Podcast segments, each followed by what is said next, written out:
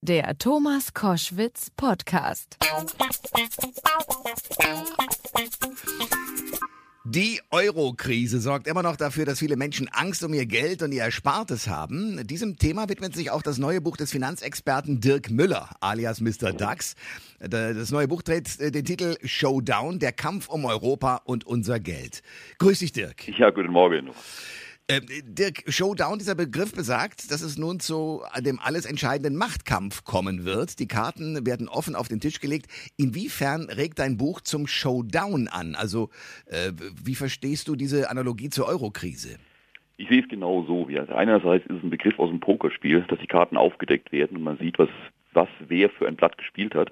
Und genau das möchte ich machen, äh, mal die Karten auflegen und zu zeigen, welche Interessen hier hinten dran stehen, dass es hier um viel mehr geht als nur um eine kleine Euro-Krise, sondern dass da ganz äh, profunde Machtinteressen hinten dran stehen und äh, wer da wie mitspielt.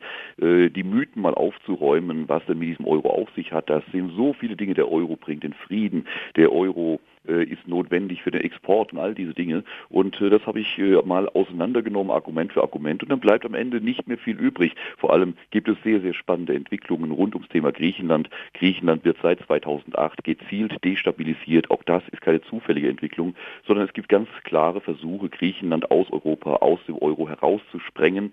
Mit ein Grund sind die riesigen Gasvorkommen im griechischen Bereich. Der Spiegel schreibt genau zu diesem Thema, dass du da ja mutige Thesen in den Raum stellen würdest, dass die Amerikaner angeblich ein hohes Interesse daran hätten, genau an diese äh, äh, Gas- und sonstigen Vorkommen äh, rund um Griechenland zu kommen. Woher hast du diese mutigen Thesen? Also da muss ich sagen, da hätte der junge Redakteur von Spiegel Online mal ein bisschen besser recherchieren sollen, statt Polemik auszupacken. Äh, in der Tat, ich selbst war in Griechenland, er wahrscheinlich nicht, äh, habe dort vor Ort recherchiert, habe die ehemalige Außenministerin getroffen. Sie selbst sagte mir, dass Griechenland auf Gasvorkommen sitzt, die denen Libyens entsprechen und sie sollte es wahrscheinlich ein bisschen besser wissen. Äh, ich habe mit den Chefgeologen des griechischen Geologischen Instituts gesprochen. Ich habe äh, wissenschaftliche Analysen eingesehen. Äh, es gibt ähm, große Studien über diese Wasserstoffvorkommen vorkommen im östlichen Mittelmeer. Ich selbst war eingeladen als Keynote-Speaker bei einem großen Symposium in Athen zum Thema Gasvorkommen des östlichen Mittelmeeres. Äh, mit äh, dabei war der griechische Premierminister Samaras.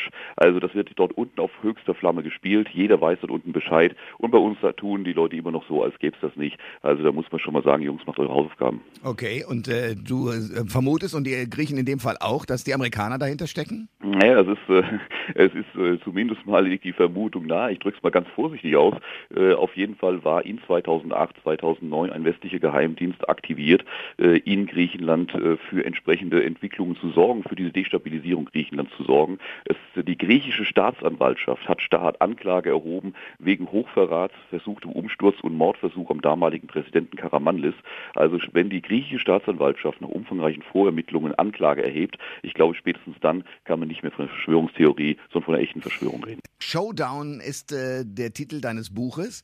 Äh, was ist am Ende dieses Showdowns? Also siehst du eine, ein, ein Licht am, am Ende des Horizonts oder am, am dunklen Tunnel sozusagen ein Licht aufleuchten, was uns rettet? Absolut, absolut. Das Buch zeigt natürlich am Anfang die Probleme auf und die Hintergründe, wer welche Interessen hat. Das, das ist teilweise wirklich, äh, könnte das aus Grishams Feder stammen, aber hinten raus kommen auch dann die Lösungsansätze. Und zwar keine Spinnereien, keine Utopien, sondern wie man mit ganz einfachen, aktuell schon auf dem Tisch liegenden Mitteln äh, die Situation drehen kann und Europa zu einer wirklich starken Zukunft führen kann. Wir könnten es morgen entscheiden, ohne großen, ohne große äh, Umwerfungen, sondern mit wenigen Schritten, die wir eingehen müssten und mit allen, mit denen ich diese Dinge bisher besprochen habe, aus Politik, aus äh, Wirtschaft, aus Wissenschaft, hochrangige Vertreter großer Unternehmen sagten, wieso haben wir das nicht? Das ist genau das, was wir brauchen. Wieso kam da noch keiner drauf? Ich sage, ich habe auch nicht das eigenes Kolumbus gefunden, aber vielleicht kann man aus Seiten der Finanzwelt ein bisschen äh, breiter denken, als wenn man nur aus einem äh, Segment sich orientiert. Aber nun sagen alle ein letztes, äh, dass sozusagen die Rückkehr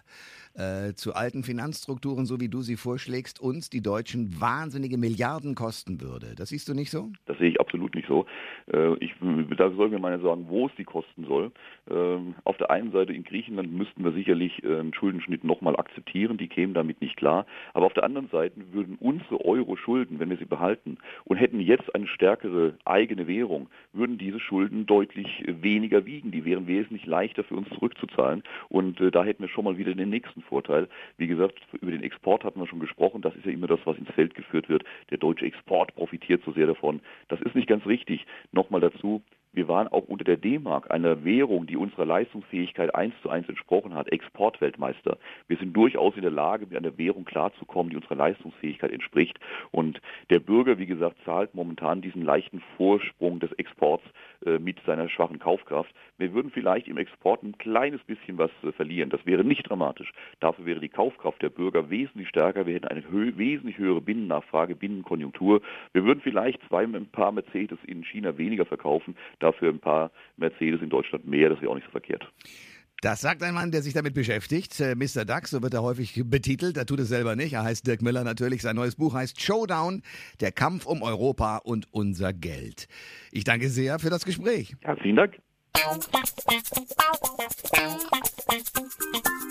Alle Informationen zur Sendung gibt es online auf thomas-koschwitz.de.